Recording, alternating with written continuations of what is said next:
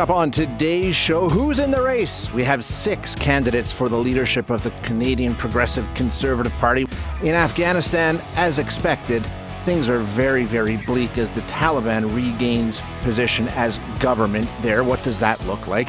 And Canadian researchers looking into some severe hepatitis cases six candidates uh, have jumped through the hoops and met all the standards. And those standards, uh, they're nothing to sneeze at either. We're talking about the Canadian Progressive Conservatives leadership race. Uh, candidates had to come up with $300,000 in registration fees, and they had to submit all of it up front, along with a compliance deposit and signatures from 500 party members by last Friday in order to be verified. Six did so. Well, Maybe. There's some others who say they did too, and they're not sure why they're not candidates. We'll get into that in a minute. Meanwhile, there are six official candidates in the running for the leadership. Um, you know, and as we go along, that number will probably change as some drop off, and then you've got endorsing opponents, and ultimately the last two, and probably more of them, will go to the vote. Sometime it's in September, I believe, mid September. Um, and uh, before all that happens, though, we have campaigning, we have debates. The first one coming up uh, next week, right here in Edmonton. So uh, it's just starting to ramp up. So let's get. Uh, well, let's handicap the race if we can. We have uh, Chris Chapin joining us. Chris is a veteran of conservative leadership races and a managing principal of the Upstream Strategy Group. Chris, uh, thank you so much for joining us today. I appreciate your time. Thanks for having me on, Shay. So let's just go through the field quickly here, starting with the six candidates. Is that more than we expected when this leadership race began? Six official candidates? I think it's a little higher than uh, I think many would have thought uh, of the names that first entered the race or, or, threw their name in the ring. I think the fact that both Scott Aitchison and Roman Baber uh, from Ontario were able to raise the three hundred thousand dollars and the five hundred signatures to get on the uh, on the ballot is, you know, I don't know if it's a surprise, but it's certainly not the you know the the names of the front runners that we certainly expected to hit those thresholds easily. Yeah, speaking of the front runners, it's still Pierre Poilievre's race to lose at this point, right? He is seen clearly as the front runner right now. I think that's safe to say. I think the party released uh, the first fundraising numbers yesterday, and Pierre Poilievre was in the lead in that. He also led by the number of donors. And based off the crowd sizes yeah. we're seeing as he crisscrosses the country, it's hard to discount the fact that he's clearly the front runner. Uh, but there's certainly, you know, the others uh, don't want to suggest that they're that far behind. But uh, I mean, from those kind of metrics, he's certainly out there. Lots of enthusiasm, like you say, huge crowds, really impressive. Um, you know, not enough to win the leadership based on those crowds. He's going to need more than that. What do you see as being challenges that Poilievre faces? Well, the challenge is, you know, any leadership candidate faces is how many memberships can you sell? That's yeah. you know what I think most people forget this race boils down to. It's not the size of your crowds or how much money you can raise. There's been many candidates in many leadership races that have had big crowds before or have out fundraised their opponents by hundreds of thousands that ultimately come up short. It's about making sure you have enough members in enough ridings across the country to put you over the finish line and, and get to that, you know, 50% plus one. And so I think that's always the challenge any candidate faces for Pierre Poilievre. That's uh, you know to ensure that he he has a coalition of voters in, in every corner of the country that get him there. Uh, and the way that the federal party uses you know the point system that that can be a challenge for some front runners. Uh, we've seen it plague, you know, a front runner like Peter MacKay, yeah. for example, where in the last leadership race he he led in fundraising and uh, certainly did well in membership sales, but the, the coalition Erin O'Toole was able to put together ultimately uh, surpassed him on the final ballot. Uh, of course, I think the guy most people see as number two and the biggest threat to Pierre Poilievre would be Jean Charest. He's certainly the biggest name uh, aside from Poilievre at this point. Um, has he managed to build any momentum? He's been in the race for a while now. Has he managed to make up any ground? I'm not sure if it's that he's made up any ground. I mean, the, the fundraising numbers that were announced yesterday will certainly be encouraging yeah. for, for Jean Charest. Uh, I think they've executed a, a very smart, uh, you know, PR strategy to get him into every newspaper and on every TV outlet to remind conservatives across the country who he is. He's been out of the public eye for the better part of a decade, and there's a lot of younger voters that wouldn't be nearly as familiar with Jean Charest as they would be uh, with Pierre Poilievre just because somebody like Jean Charest had to sign up for a Twitter account to run in this race, uh, whereas you know Pierre Poilievre had a huge uh, step ahead in in the, yeah. the social media growth Very he already strong. had. So you know I think Jean Charest is certainly a contender. I think the, the other two right behind him cannot be discounted in Leslyn Lewis, and, and certainly uh, I could never count out Patrick Brown from from winning anything. Uh, you know, he's just such a strong organizer that I think Jean Charest is certainly perceived to be the one uh, right behind Pierre Poilievre or, or nipping at his toes. I, I'm not sure that's entirely true. I think the the other two both have formidable voter coalitions across the country that will provide a, a real challenge to that. You know, when it when it comes down to the votes cast might uh, might surprise people and potentially even leapfrog Charest. Yeah, well, Lewis is very interesting because she impressed a lot. I mean, this is her second go around at the leadership, and she really she didn't win obviously, but she really impressed a lot of people the first time. So she's got a pretty solid foundation to build on, I think. Absolutely. I mean, she's the only one in this race that ran in the last leadership yeah. race, and she's got a membership uh, a list that two years ago I won't say nearly won it for her, but she came darn close to to getting onto that final ballot. And some believe she could have maybe edged out either Erin O'Toole or Peter MacKay on the final ballot had she gotten to it. So she's got a lot of data from the, the last leadership race that was less than less than two years ago at this point. So she's certainly got a, a, an advantage in that regard. Whether she can, you know, whether lightning can strike twice for her, that's the big question. She was certainly appealing to many conservative voters as something new in the last leadership race. Uh, Erin O'Toole had obviously run in the previous one. Peter MacKay had co-formed the party with Stephen Harper 20 years ago. So she offered the party something new. I, I think the, the, challenge, and you know, aside from just being a strong social conservative in the yeah. race, the challenge she's going to face is is Pierre Poilievre eating in some of that, you know, offering something new to conservative voters uh, because he is he is something new and he's an opportunity to kind of refresh the party, just like she was in the last race. Yeah, exactly. Yeah, uh, I want to ask you about the three or four who say, you know what, we met the thresholds and we're not allowed to be candidates. I'm talking about uh, Joseph Bourgault from Saskatchewan, Joel Etienne and Grant Abraham, all who said they came up the $300,000, they had the signatures, they were ready to go, and the party would not allow them to be um, official candidates, and some are filing protests. Um, is the party sort of putting up some guardrails around who's in and who's out of this race, or do you really think uh, there's more to it here? I, I mean, the party's certainly entitled to put up guardrails around the race. I, I think it's it's still very new, and I think there's probably more to learn. Uh, a lot of these candidates were absolute nobodies uh, that have kind of come out of nowhere to try to seek the leadership race. So I, there's there's also a lot for them to gain by continuing to get their names out there in news stories saying that they did meet criteria, even if they may not have. Uh, ultimately, it's the party that gets to decide that, and if if there was wrongdoing, that'll that'll find its way out uh, to the public eye, and, and, scrutiny may come as a result of that. But at this point, I, I, I trust the party. They've you know the Conservative Party of Canada has now held several leadership races in the last couple of years uh, much, you know, unfortunately in their case, but I think they know what they're doing. And if, if they did, in fact, disqualify these candidates, I, I think there's likely valid reasons for it. Uh, and of course, now all, all, eyes on May 11th next week here in Edmonton as all six of them square off in an English debate. And that's when this campaign really kicks off in earnest, I guess, right? Absolutely. It's going to be the first real time that these candidates are, are in a room together and, and have the opportunity to challenge each other. There was a all candidates forum in Ontario this week or, or, or, just over the weekend. And, you know, that was an opportunity for the six of them to be in a room together, but they just gave pre prepared yeah. six minute speeches.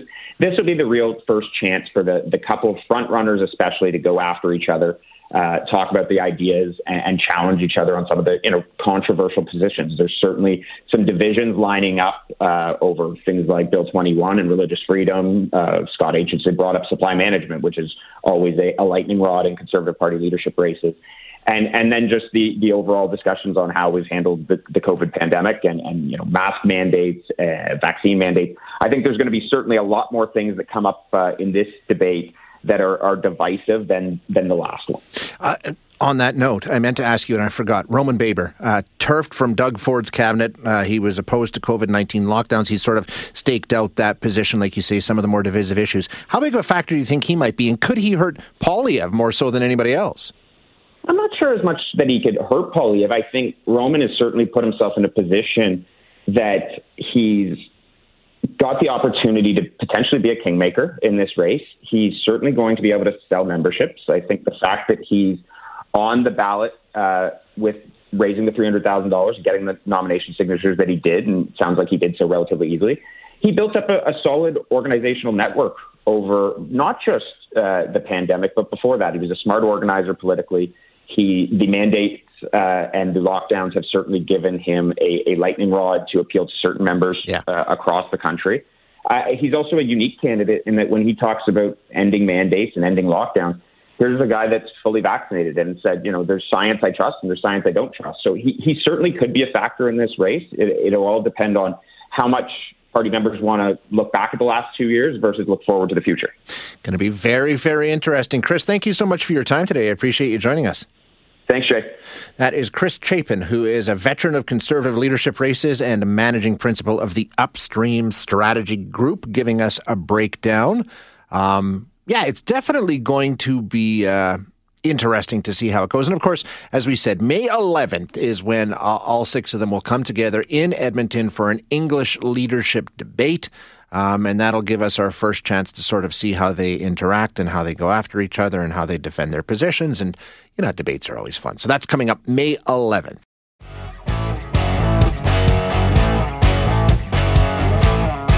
There was a lot of things on the go when um, the West left Afghanistan. And we know the Taliban moving back in was one of the major, major concerns. What would that mean? Uh, we were trying to get uh, people who had been friendly to the Western forces out uh, because the Taliban had vowed revenge against them. Uh, there was also concerns for what would happen with the people left behind in Afghanistan with, with the Taliban back. You know, human rights would they be abandoned once again? Women denied the right to well, really any autonomy at all. Um, dark days were predicted. So now, months later, we can take a look and say, okay, what's happened so far? We're going to chat now with uh, Jamaluddin Aram, who's a documentary filmmaker, a producer, and a writer from Kabul, who currently lives in Toronto. Uh, Jamaluddin, thanks so much for your time today. I appreciate you joining us. Thank you for having me. You know, like, uh, and of course you remember as well, uh, we, we, we really feared the Taliban returning to Afghanistan. You know, going by um, the account that you recently put forward in the Globe and Mail, it sounds like it's maybe even worse than we had feared. What is the situation for the people in Afghanistan now, um, months after the West left and the Taliban returned? Well, it's it's unfortunately it's terrible. Um, there are a couple of things that are very urgent, and for example, the economy. People say it's on in the brink of collapse, but I think it has already collapsed. There is that the formal economy um, is all over the place. Um, there is drought, and which you know with the long war, um, so you can imagine the, the, the poverty and yeah. some of the things that, that that you hear. It almost has an element of fantastic to them. For example, people selling their kidneys um, to put uh, to put um, food on the table, uh, and some parents in some parts of the country, unfortunately, um, has to sell one of their children so that they can, uh, you know, feed the the rest of them. And with these things, you can imagine the crime rates going up and everybody trying to, you know, earn some money in, whatever way that they can. Um, and also something that the Taliban um, promised all along was that they would bring security. Of course, when the, the, the problems that they caused, uh, that stopped, but there are other groups who are causing troubles. And you could see in the past uh, couple of weeks the explosions that have been, uh, you know, targeting uh, uh, religious minorities in Afghanistan. So, and overall, I think there is a general collective sense of hopelessness, unfortunately.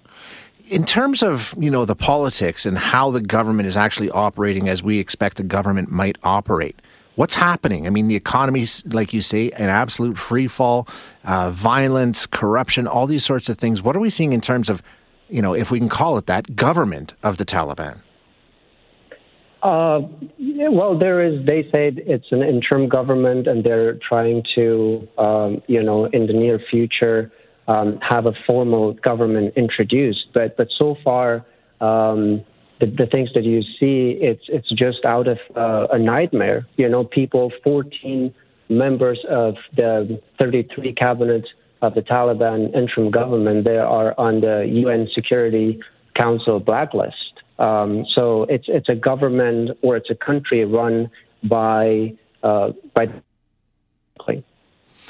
Um, and you know some of the the actors that we saw before. Like we're talking about notorious wanted criminals, people with multi-million dollar bounties on their heads from the United States for atrocities committed, are back openly operating in Afghanistan once again, right?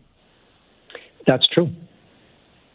Um, so when we take a look at the Taliban and the promises that they made and all the things that they said, the progress, all that stuff, all just talk?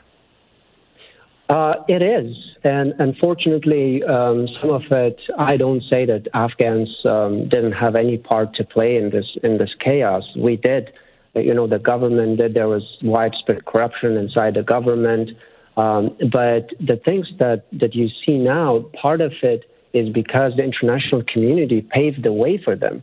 Uh, for example, if you remember yeah. back in 2020, um, it was the Americans that went and started the, the peace talks with the Taliban or the negotiations, as they call, with the Taliban without, you know, involving the Afghans until the later stages, which the Taliban by then uh, saw that they were legitimized by the U.S. and they didn't have to talk to the Afghan government, uh, right? And they didn't. Uh, so they took uh, control and they took power by by force. Um, of course, there was a lot of concern about what would happen with women. Um, has it gone right back to what it was before? There was promises again that they wouldn't deny women the right to work or to get education or anything like. What's happened with women in Afghanistan?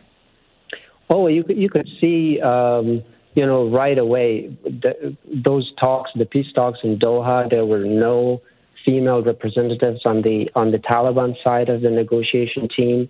And then once the Taliban came to power, one of the first things that they did they changed the name of the Ministry of Women's Affairs in Kabul.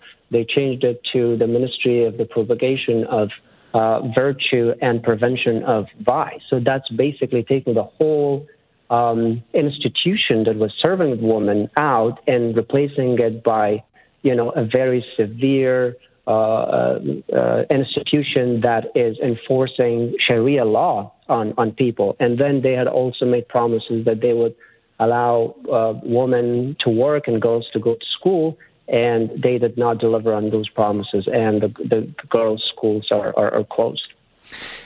Jamaluddin, were we naive to think the Taliban was capable of actually doing any of the things that they promised and we said they would do when you take a look at the way they operate? Was that just, I mean, did they have the ability, did they have the capacity to even do some of the things that we were told they might be able to do? Did they even entertain the idea?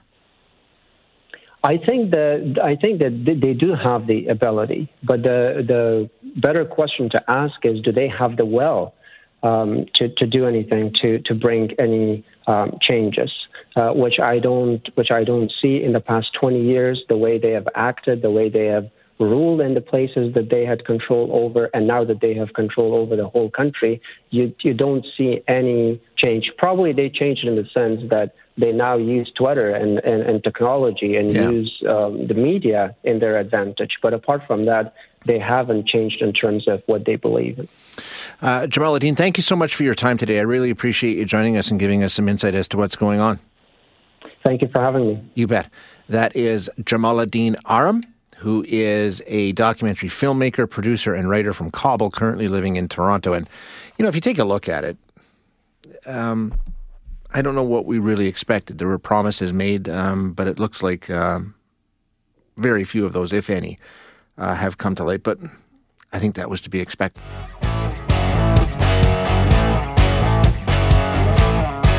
You've probably seen this story bouncing around for a while now, and now it's in Canada, and Canadian health officials are looking into it and trying to find out exactly what the situation is. Um, cases of severe acute hepatitis, which basically just means inflammation of the liver, um, of unknown origin. It's showing up in some children in Canada. It's been showing up in children in other countries around the world. And at this point, um, you know, experts are trying to figure out exactly what's going on, what might be uh, happening here, where this is coming from. Um, to get some insight on that, we're going to chat with Dr. Simon Lamb, who's a pediatrician and clinical associate professor of the Cummings School of Medicine with an expertise in hepatology or liver disease. Dr. Lamb, thank you so much for joining us. I really appreciate your time today. Hi, how are you? Thanks for having me on. This is a this is really really interesting. What do we know about this situation? What are we seeing? First of all, what, what, what are you guys noticing in, in these cases? What do they look like? Yeah, so that's a good question. Um, so just to give a little bit of uh, sort of context and background.